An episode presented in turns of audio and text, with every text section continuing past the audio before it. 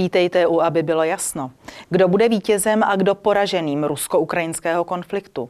Lze současné zablokování některých webů srovnávat s pálení knih v nacistickém Německu, jak to udělal Miroslav Macek? Stojí na straně svobody slova Miloš Zeman a Václav Klaus. A je před námi převlékání kabátů a novodobá normalizace. I o tom dnes budeme hovořit. Dnes je se mnou ve studiu významný český novinář, spisovatel, dlouholetý mluvčí prezidenta Václava Klauze, spoluzakladatel a někdejší šéf-redaktor týdeníku Reflex a posledních devět let šéf-redaktor webu Protiprout, který byl krátce po vypuknutí rusko-ukrajinského konfliktu zablokován. Pan Petr Hájek, dobrý den. Dobrý den. Eh, pane Hájku, vy jste po zahájení ruské invaze na Ukrajinu napsal, že se jedná o plnohodnotné obnovení studené války, která ovšem už stejně probíhá. Jak vnímáte válku na Ukrajině z geopolitického hlediska a z historického hlediska? Můžete ten váš věm, že jde o obnovení studené války, rozšířit? Ten pojem je trošku už dneska unavený, takže jako lidé mu tolik nerozumí. Jako, znamená to v podstatě to, že jsme se vrátili do doby, kdy východ se západem proti sobě stáli naprosto ozbrojeni, připraveni se zničit a pouze nedošlo k tomu zmáčknutí toho červeného tlačítka. Tam jsme teď opět. A zaznívají obavy, že může dojít ke zmáčknutí toho červeného tlačítka. Jaký je váš názor? Může, nemůže? Já myslím, že od toho jsme relativně ještě pořád daleko, protože eh, ten obraz mediální té, toho rusko-ukrajinského konfliktu je mnohem dramatičtější, než, eh, než ve skutečnosti je. Myslím si, že eh, to, co dělá například v současnosti mm, eh, prezident Biden, který se úzkostlivě snaží, aby mm, se Spojené státy nedostaly do kontaktu s Ruskou federací, je toho dokladem. Myslím, že spíš jde o to, o co šlo v podstatě od okamžiku, kdy eh, nastoupil do Kremlu prezident Putin a vystřídal opilce Jelcina, eh, který to Rusko opravdu byl připraven předat západu na stříbrném podnose a nechat vydrancovat. Putin to odmítl a od té chvíle se vlastně připravuje jeho likvidace. Kdo ji připravuje podle vás? No, připravuje její západ. Připravuje ji, připravuje ji na prvním místě Spojené státy ve spolupráci s řadou dalších anglosaských, eh, eh, anglosaských eh, států, na prvním místě Británie. On totiž ten anglosaský svět je hlavním nepřítelem Ruska. A je historicky. Existuje tady teorie, eh, podle které dodnes funguje americká zahraniční politika, kterou stvořil na konci 19. století eh, slavný britský geograf McKinder a která říká, že eh, svět se změnil kvůli, kvůli nebo skrze průmyslovou revoluci, a že nyní je to tak, že eh, existuje světový ostrov, to jsou oblasti Střední východ, Severní Afrika a tak dále, Blízký východ eh, a Střední východ, a pak srdce světa. To srdce světa v podstatě je totéž, co Rusko. Neříkejme Sovětský svaz, ale Rusko. A on říká, kdo ovládá srdce světa, ovládá světový ostrov. Kdo ovládá světový ostrov, ovládá svět. A e, podle této teorie e, jede v podstatě britská a americká zahraniční politika posledních sto let. A ten, ten základ, tu základní věc, kterou požadoval McKinder, bylo, vytvořit, nedovolit spojení Německa s Ruskem. Za žádných okolností. To je konec, on říká, anglosaského světa. E, proto byly vytvořeny ten řetěz řetěz malých státečků po první světové válce. Proto souhlasil americký prezident s vytvořením Československa, jinak by s tím nesouhlasil. Úvahy o roli e, tatíčka Masaryka jsou v tomhle opravdu až komické. Ten důvod byl proto, že se musí vytvořit ta řetě, ten řetěz států od severu k jihu kolem Ruska, aby nemohlo dojít ke spojení Německa s Ruskem. Přešla druhá světová válka, přešel, přešla, přešlo období rozdělení bipolárního světa na sovětskou zónu a, a americkou zónu a od okamžiku, kdy prezident Jelcin odešel z Kremlu, od toho okamžiku zahájil Západ vedený, opravdu vedený anglosasy útok na Rusko. Je zásadní záležitostí získat Ukrajinu, protože odtud, to je ten měkký pobříšek, podbříšek Ruska, od, odtud už můžete to Rusko efektivně vydírat. Asi jako, moh, asi jako by mohl vydírat Nikita Chruščov Kennedyho, v 60. letech, když přesunul rakety na Kubu. Jo, to je adekvátní, stejná, analogická situace. To nemohl samozřejmě nikdy hm, ruský stát dovolit. My říkáme Putin, ale Putin je kolektivní vedení, to je celé nesmysl. Putin je kolektivní vedení, i když je to prezidentský systém. Ale je to kolektivní vedení, Rusko by prostě nepřipustilo nikdy opakování situace, zrcadlově obrácené situace ze 60. let, rozmístění raket, eh, eh, raket eh, na území Ukrajiny. To je v podstatě pro Rusko smrt. Hmm, byste nyní hovořil o roli Ruska, co Rusko nechce připustit. Nicméně také jste řekl sousloví Západ chtěl získat Ukrajinu.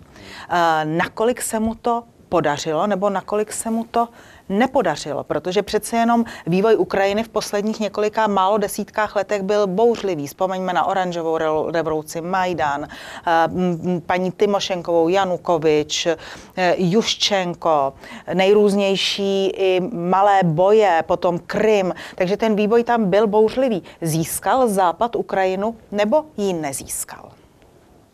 Teď ji ztratil. Uh-huh. A předtím ji měl? No rozhodně, rozhodně.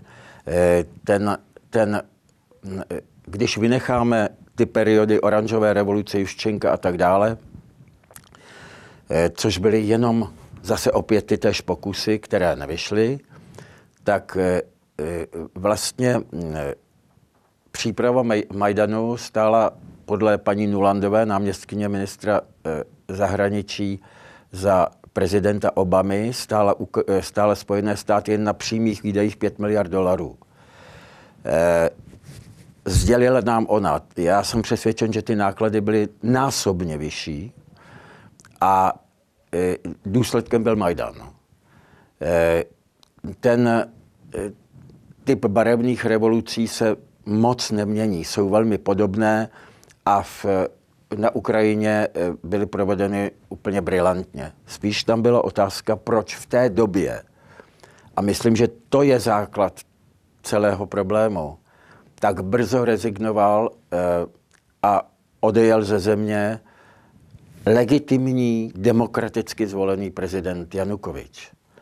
Eh, kdyby toho nebylo, tak jsme viděli hm, to tež, co vidíme dnes, jenže v obráceném gardu, a Západ by vůbec nekřičel a nedělali by se, nedělali by se eh, na Václavském náměstí eh, na Václavském náměstí velkolepé akce a, a koncerty. Naopak by řekl, že, že eh, ti vzbouřenci, ti pučisté bojují za demokracii. Jenže ono se to stalo, Západ, respektive Spojené státy především, uchopil tu Ukrajinu pevně. Bidenův syn tam velmi dobře podnikal při tom drancování Ukrajiny a ty slabé eh, státní nebo osoby, které se ujaly, ujaly po, po tom puči, po tom převratu moci, tomu nedokázali vzdorovat v podstatě. A e, e, skončilo to tím, že si mastili svoje kapsy a kapsy o, svého okolí a ta Ukrajina e, upadala a upadala stále dál. A nesmíme zapomenout, že, že ten pokus těch pučistů po Majdanu likvidovat e, ruskojazyčné obyvatelstvo v, na, hlavně na východě Ukrajiny, v Doněcku a Luhansku vedl k tomu odtržení. Takže nastala úplně nová situace a e, ta dál zrála, e, protože bylo úplně jasné, že Ukrajina do NATO sice přijata asi hned tak nebude, ale zbraňové systémy tam přesunuty budou, tak e, Rusku nezbývalo absolutně nic jiného, protože prostě e, na druhé straně nebyl John Fitzgerald Kennedy, ale byl tam e, Joe Biden a nebyli, nebyli schopni se dohodnout o tom tež, o čem se dohodl Chruščov e, s Kennedym, tak nezbývalo, než tomu zabránit jakýmikoliv prostředky. Pojďme se nyní podívat eh, do současnosti, do těchto dnů a sice jednak na postoj naší republiky k rusko-ukrajinskému konfliktu a jednak na postoj Evropské unie, kdy tedy mm, je sdělováno, že Evropská unie postupuje jako jeden muž v hlasováních, možná ano, ale když se podíváme na to, jakou formou jednotlivé státy podporují, eh, podporují Ukrajinu, tak někdo podporuje dodávkou vojenského materiálu, to je Česká republika, někdo podporuje pouze humanitárně, to je například Maďarsko. Takže ta, ty státy si vybírají svou, uh, svou formu uh, podpory. Uh, jak byste charakterizoval v tuto chvíli politiku České republiky a poté politiku Evropské unie vůči tomu hmm. konfliktu? Já bych ještě možná dořekl nejprve jednu větu k tomu stavu, k, tomu, k té invazi. To, co my vidíme na obrazovkách eh, našich televizí, dneska už všech, nejen české, eh, je jakási totální válka. Eh, ta tam neprobíhá. Je to válka velmi, je to válka se skalpelem, řekl bych. Prezident Putin a vedení Ruské federace nemá nejmenší zájem aby byly nějaké velké ztráty na civilním obyvatelstvu, protože jsou to, je to velmi bratrský národ, je to víc než Češi a Slováci. A, a eh, počkejte, promiňte, ale jak to víte? Vy o tam máte nějaké informace? Mám, mám, máte? mám mhm. informace a také čerpám z některých amerických e, zdrojů, protože v Americe přesto, že tam je Biden, Eh, svoboda slova je zaručena na rozdíl od nás stále ještě eh, poměrně, poměrně dost výrazně. A ty eh, informace přicházejí různé. Některé si můžete ověřit, některé míň. Ale i to, co vidíme v našich televizích, vidíme, že, hm, že Ruská federace likviduje vojenskou část Ukrajiny. Prostě nechtějí připustit, aby tam proti ním stály zbraňové systémy, které je mohou likvidovat jestli je ověřitelné, jak mám z jiného amerického zdroje, že si o tom telefonuje Putin s Trumpem, to ověřit nemohu. Ale je to pravděpodobné. Ale, ale tyhle ty informace jsou skutečně tak, jak, jak říkám. Je to pořád válka, obchází města, spíš je obkličuje, než by do nich vstupovalo snaží se likvidovat ty, ta vojenská zařízení, letiště a tak dále. Všechno, co může Rusko ohrozit. Eh, já neobhajuju ani jeden eh, eh, ani jednu válku na světě. Ani jed, každá válka je hrůzostrašná. A každý lidský život, který je zmařen ve válce, je zbytečný. Tady ale vznikla jedna zásadní otázka. Eh, je cena, kterou politická, ekonomická, prestižní, kterou platí a zaplatí Rusko za tuto invazi dostatečná, eh, aby vyvážila jadernou válku, která by, jsem přesvědčen, bez této operace by k ní poměrně brzy pravděpodobně došlo. Protože v okamžiku, kdyby eh, eh, Spojené státy, Británie a tak dále tam přesunuli ty zbraňové systémy, tak to je válka. A to je válka totální, válka na obou stranách, válka, která e, ukrajinskou operací byla odsunuta zatím na neurčito, ale teď se konat nemůže. Teď by to, teď je to, teď by to nebylo e, e, jako z hlediska západu proveditelné. Čili je ta cena, kterou teď Rusko platí, e, dostatečná za to, že nám nepadají na hlavu Eh, jaderné střely a že ne, nepadají na hlavu spojeným stá, občanům Spojených států a západní Evropy a Ruské federace? Myslím si, že tuto otázku jednou eh, a, a ne tak za, za, za mnoho let historie, historie ocení. Pojďme ještě probrat některé zásadní politické momenty toho, té současné situace. Na, ano, prosím, chcete? Vy jste se mě ptala na postoj k Evropské unie, České, České republiky a Evropské no, unie. Tak. No tak, eh, Česká republika postoj nemá. Česká republika je kolonií, eh, kolonií eh, gubernií, bych řekl ve slovníku ruském, v našem známém slovníku protektorátem, mm, protektorátem Bruselu. Nemá žádnou vlastní zahraniční politiku, nemá žádnou vnitřní politiku. 80% našich zákonů se tvoří v Bruselu.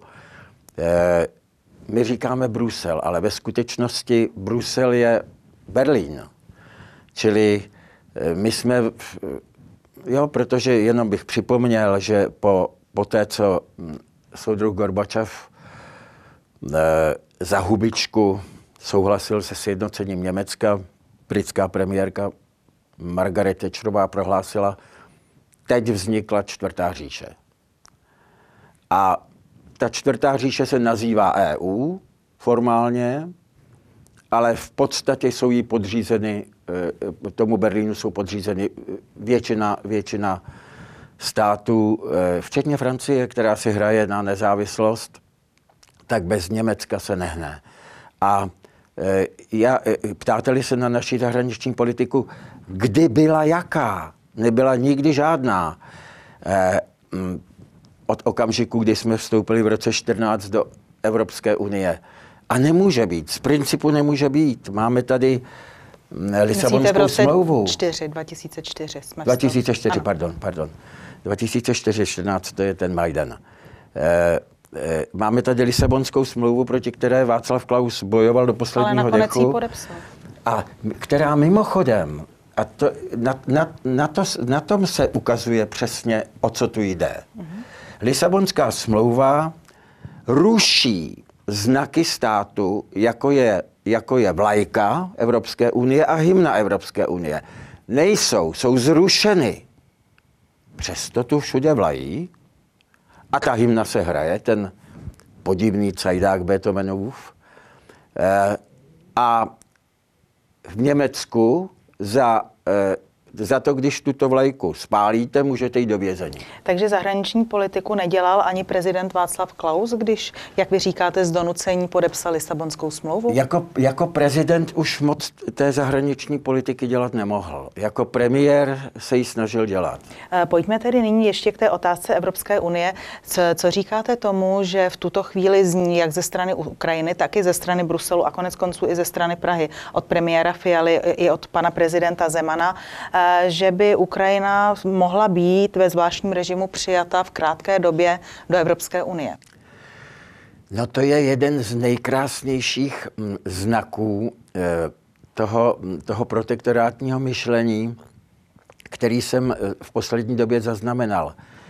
Kéž se tak stane, ono se tak bohužel nestane, ale kéž by se tak stalo přijetím Ukrajiny do EU, EU do roka končí, rozpadne se, je to jako přijmout do EU Turecko.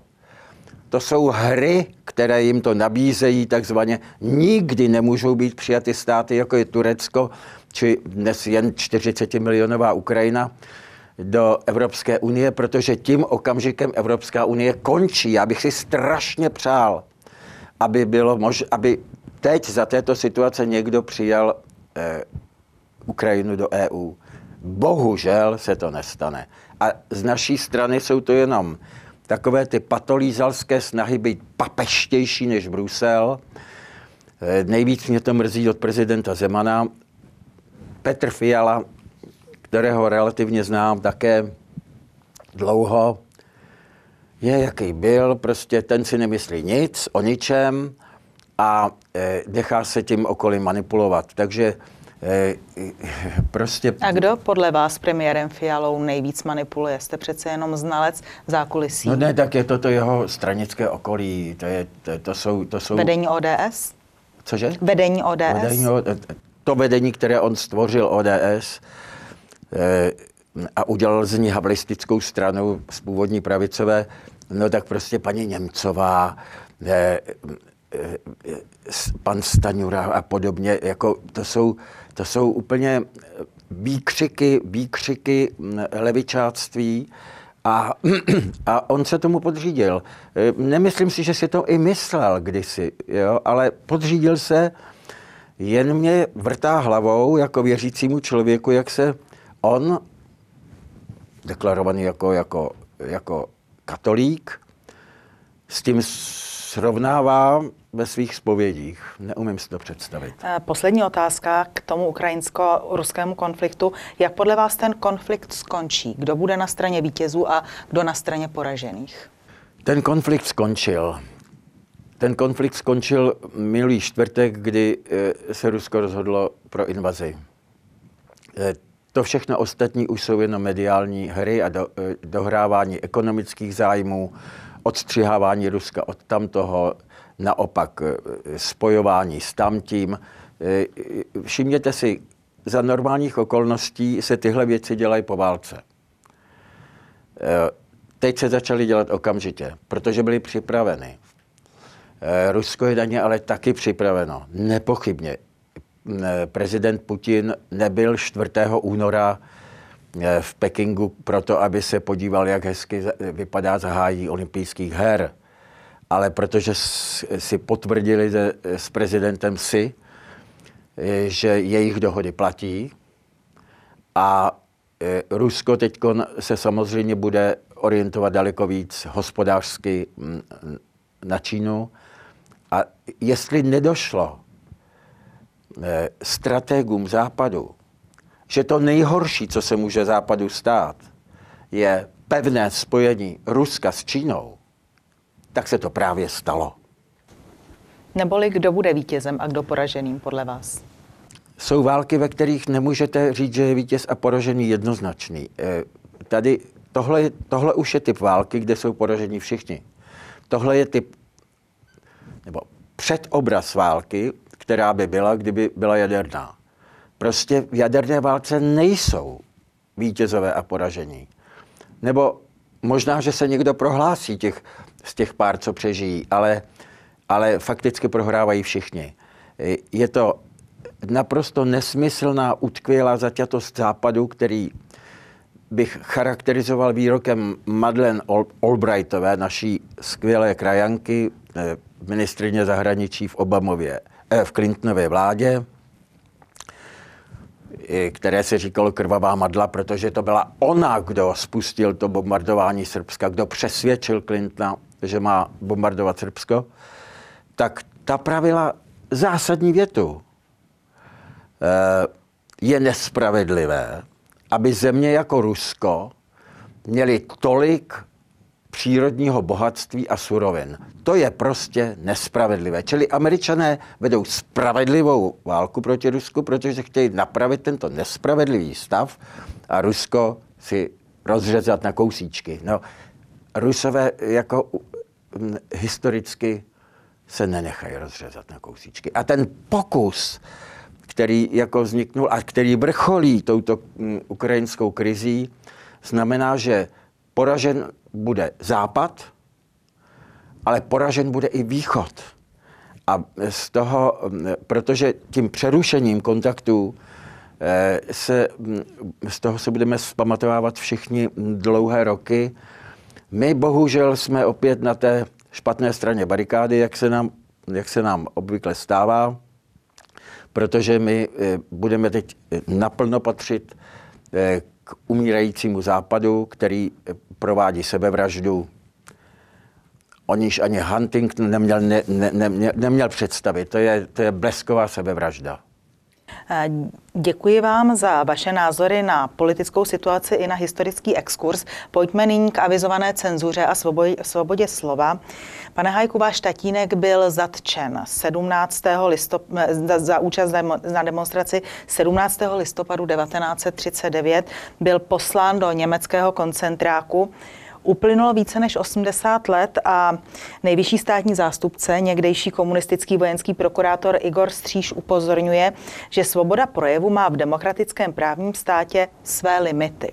A že pokud by někdo veřejně, tedy například na demonstracích nebo na internetu, vyjadřoval souhlas s útokem Ruska na Ukrajinu nebo vyhlašoval, vyjadřoval podporu čelným představitelům Ruska, hrozily by mu až tři roky vězení. Co na to říkáte?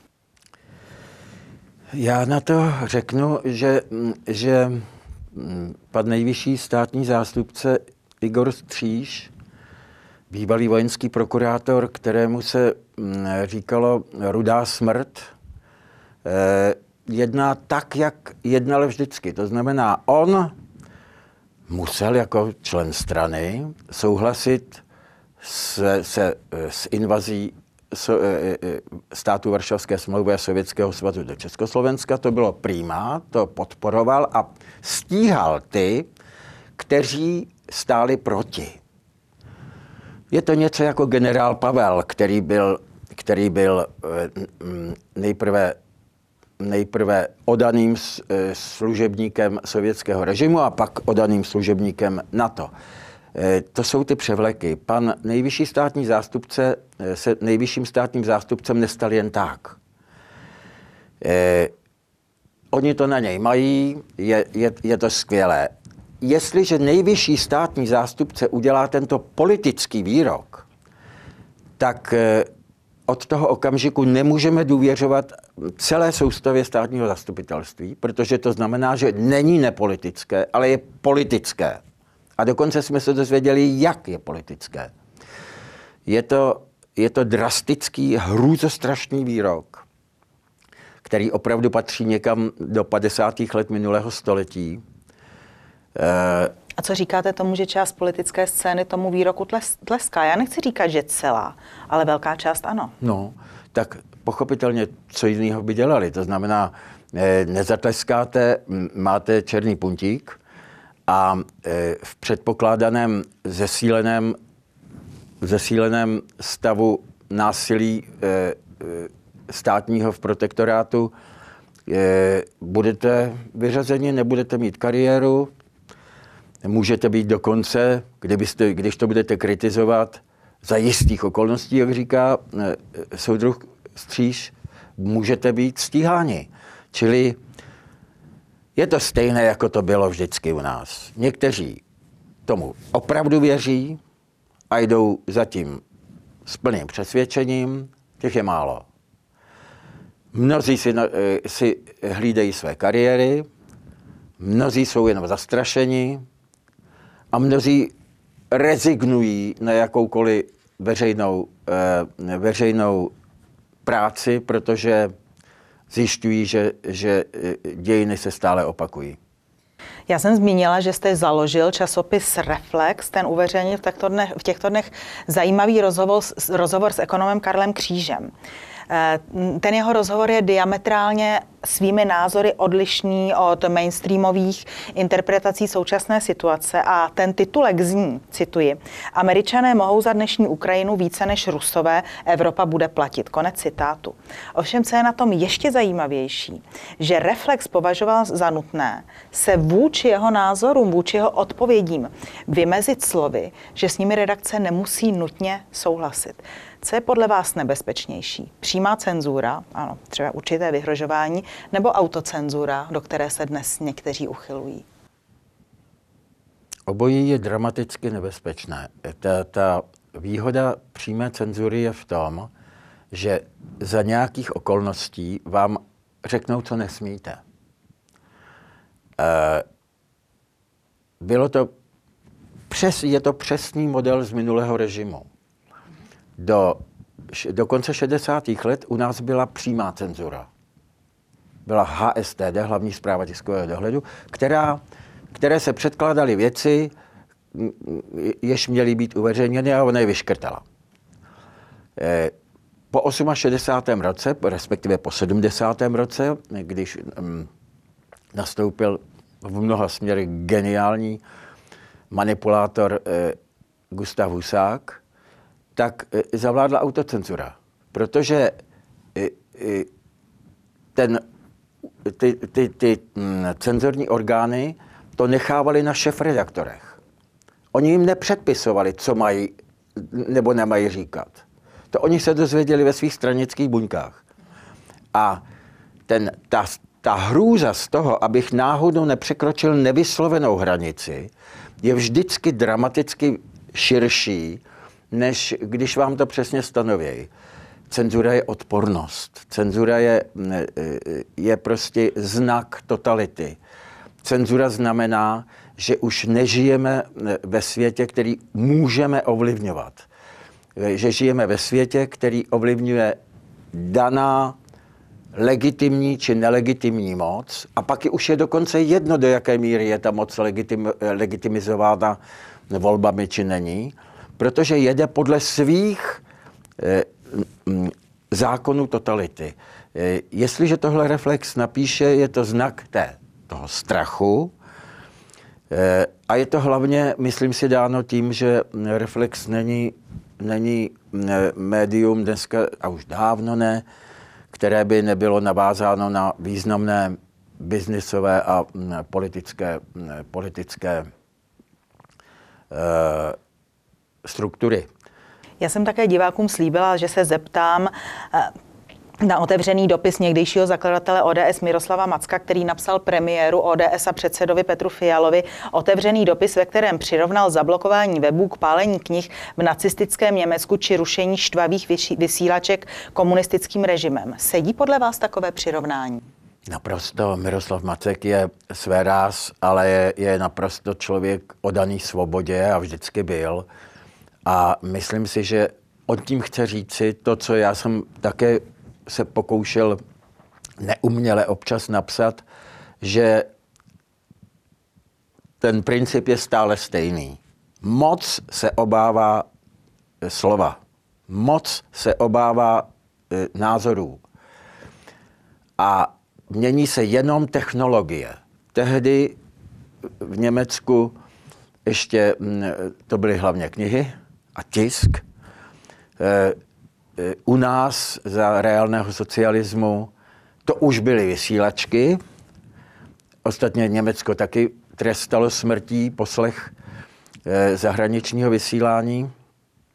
A eh,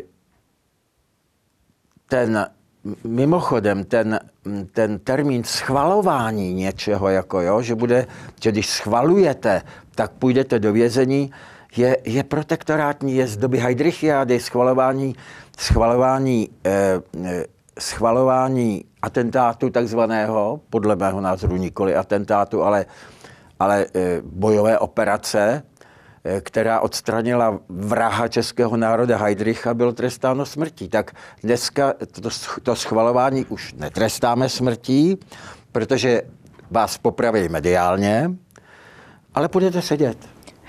Pojďme nyní k zablokování vašeho webu, to je váš podnikatelský projekt www.protiprout.cz. Pokud, pokud tomu dobře rozumím... Už ne, je to www.protiprout.info. Dobře. Eh, vy jste nicméně v předvečer zablokování na protiproudu napsal v úplně posledním článku, cituji, není příliš paranoidní se obávat, že také protiproud buď brzy vypnou, nebo proti nám zahájí ještě ostřejší ekonomický a kriminalizující útok. Měl jste nějaké náznaky, že k zablokování vašeho serveru dojde? Je to, bylo to velmi pravděpodobné. Nevě, ne, neuměl jsem si představit, že se to udělá tímto způsobem, že, že budou tak hloupí, že se k tomu přihlásí Fialová vláda a, a Rakušanovo, nomen omen, ministerstvo vnitra. E, opravdu, to jsem si říkal, takhle hloupí, a oni jsou vždycky stejně hloupí, ty cenzoři. E, bylo jasné, že něco udělají. E, my jsme ten, my jsme ten e, protiproud během několika hodin obnovili. Následoval obrovský hackerský útok, který, abych tak řekl, úplně rozmetal servery. A my od té doby pracujeme na jeho opětovném spuštění eh, ze zahraničních, ze zahraničních eh, destinací a s takovým zabezpečením, aby to nebylo už tak snadné nás, nás jen tak odstřelit. Eh, premiér Petr Fiala k tomu řekl, cituji, možná je to na hraně, ale k tomu je potřeba odvahy. Evropa čelí dezinformačním útokům, musíme mít odvahu to zastavit. Ruská propaganda se snaží živým způsobem rozešvat společnost. Je to placené z Ruska a slouží tomu bohužel někteří lidé u nás. Konec citátu. Eh, co této argumentaci říkáte? Byl protiproud financován z Ruska, jak tvrdí předseda vlády? E, nejdřív k tomu na hraně, jo. Já teď trošku cituju článek, který už nemohli lidé vidět, protože nás e, zavřeli. Ale já tam říkám, to jsou ty e, fialové gumové hrany. Jestliže někdo řekne, že to je na hraně předseda vlády, nám řekne že sám, že to je právně na hraně, tím říká, dopustili jsme se zločinu, dopustili jsme se kriminálního zločinu, kriminálního činu. Eh, podle našeho práva ovšem eh, my, já to řeknu v, tom, v té postup, posloupnosti, my nebudeme moci za to zavření toho eh, žalovat vládu, protože to udělala na její doporučení a se jím souhlasem. A my víme, že, že to nebylo tak, že se ta soukromá firma, co vlastnila ty niky, ptala vlády, ale vláda ji oslovila. Tak eh, my budeme muset vést normální žalobu eh, se subjektem, eh, subjektem na trhu, který nás poškodil, ale současně podáváme trestní oznámení na premiéra Fialu, protože jsme přesvědčeni, že naplnil skutkovou podstatu trestného činu pomluvy. A způsob... V jakém slova smyslu? No, že nás označil, že, že řekl, že jsme placeni z Ruska. Kdybychom byli placeni z Ruska, paní Bobušíková,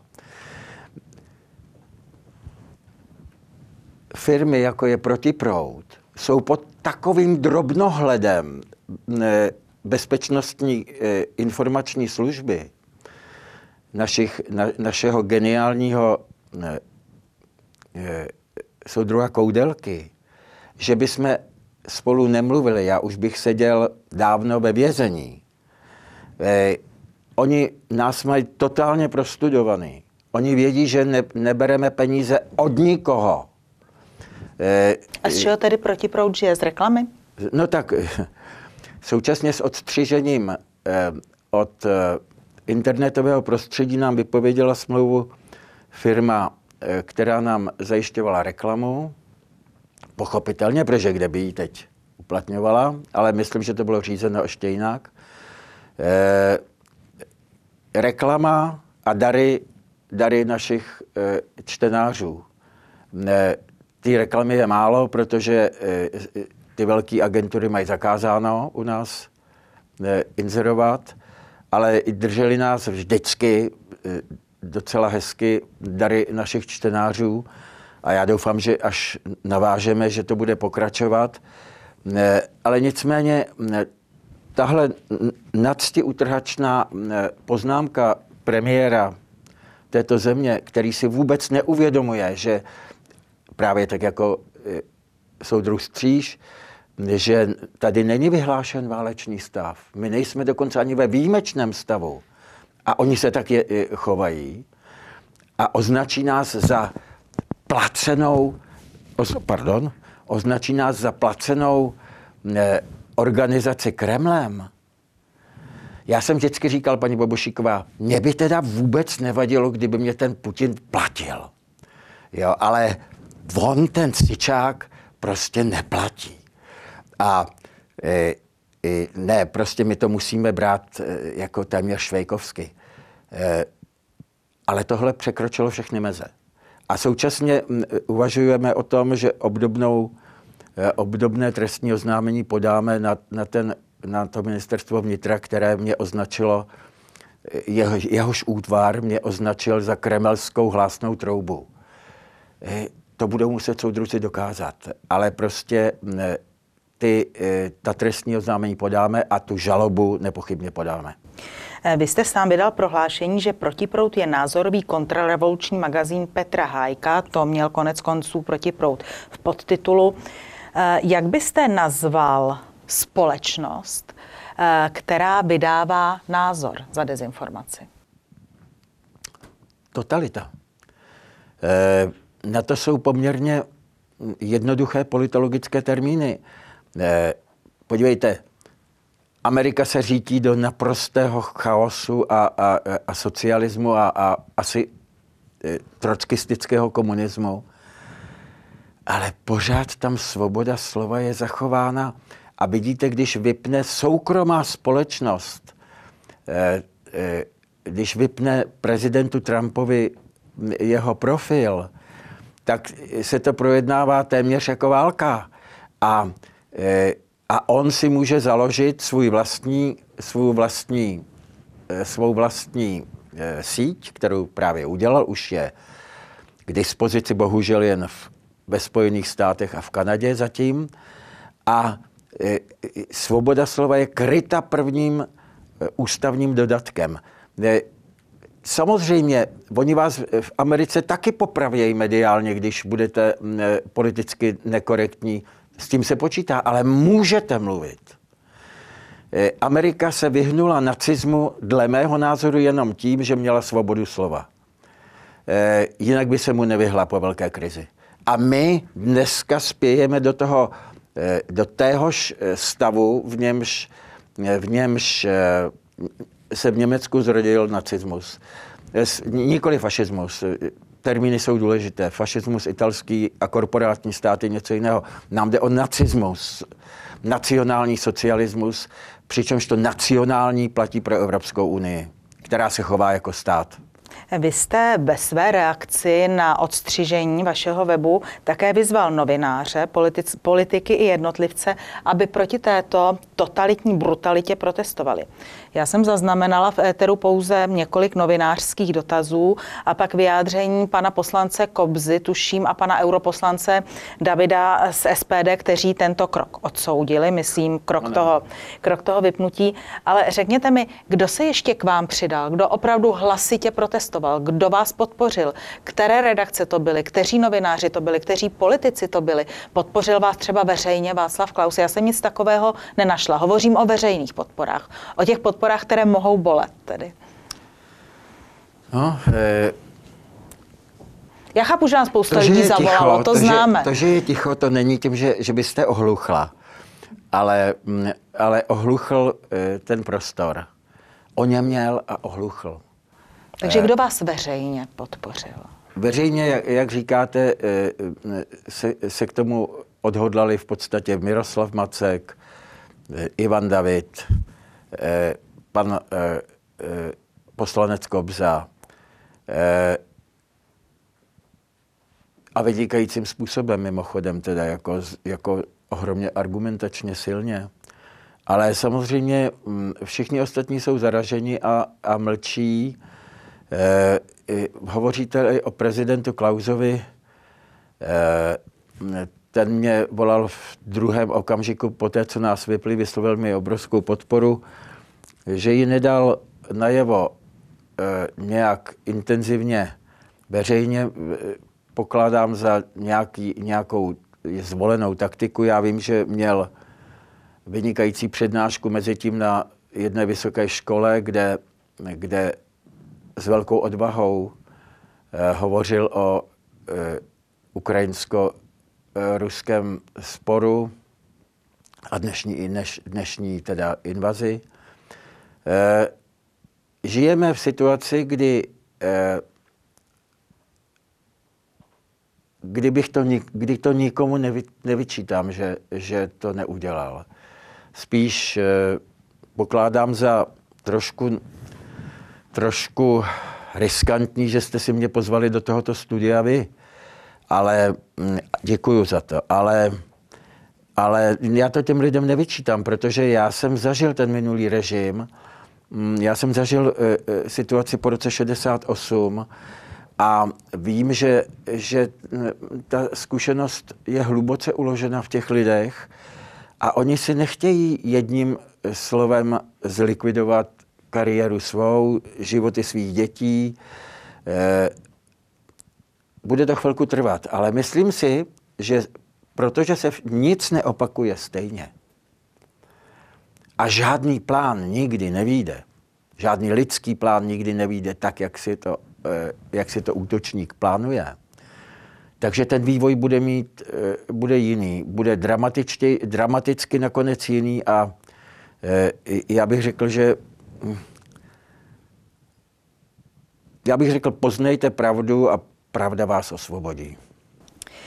Mimochodem, a to už je úplně poslední dotaz, jak čerpám neustále z toho vašeho posledního článku před zablokováním protiproudu, tak tam jste také napsal, cituji, mnozí se teď budou přetáčet, protože jim půjde o živobytí a kariéry, podobně jako za normalizace. Konec konců o tom jste hovořil ve své eh, předchozí odpovědi. Jak dlouho podle vás ta normalizace bude trvat a jakým momentem by eventuálně mohla skončit? Já doufám, že neskončí tím červeným tlačítkem na obou stranách oceánu. To je to nejdůležitější. To teď, myslím si, bezprostředně nehrozí. Eh, ten úpadek Evropy, ekonomický, morální, mravní, ideový, se tím obrovsky prohloubí teď. Dostanou se úplně mm, k moci výhradně síly, které, které tento úpadek připravují, architektují a dirigují. Ten vývoj bude jiný než za normalizace eh, Husákovi, protože on geniálně pochopil, že aby tu společnost neutralizoval, tak jim nabídl díl. Neskutečný, eh, neskutečné zlepšení životní úrovně. Tehdy se začaly budovat byty. Do té doby děti bydlely s rodičema. Neskutečný, eh, neskutečné zlepšení životní úrovně, které následovalo, relativní samozřejmě, ale na tu dobu obrovské, bylo kompenzováno tím, a vy si toho nevšímejte a hledajte si svýho, máte chaty, chalupy, budete na ně mít, budete mít auta a žijte si po svém díl, který nabízí Evropská unie, je opačný. Sebereme vám auta, sebereme vám nemovitosti, protože nebudete mít na placení hypoték. Sebereme vám nakonec i peníze, co se stane mimochodem dost možná brzy, že, že zavedení, zavedení e, nové měny, která zachrání dolar, bude už měna virtuální, bude už měna nepapírová, ne, nebude to cash. Sebereme vám vlastně všecko. A vy, kteří schudnete, budete poslouchat, protože jinak vás zavřem. My jsme si to otestovali, že umíte být poslušní na krásném, eh, krásném covidové, eh, covidovém testu. Vakcinace probíhala báječně. U nás tolik ne, ale na západě naprosto. Ehm, tak teď vás umíme zmáčknout. A vy budete rádi za to, že vám necháme aspoň trochu chleba, trochu té vody a že vás necháme vůbec někde bydlet. Budete rádi. Mílí se. Obráceně se to udělat dá. To u nás, eh, to u nás eh, Gustav Husák a ještě řekl bych víc, mimořádně talentovaný Lubomír Štrougal udělali. Obráceně.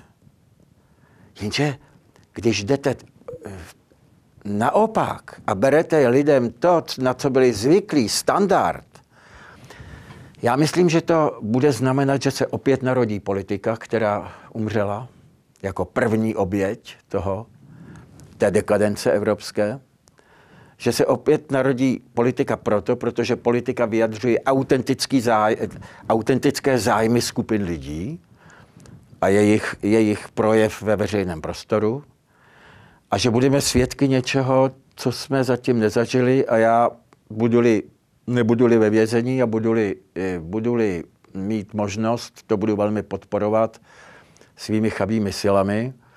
Eh, já myslím, že budeme svědky opravdu lidového povstání.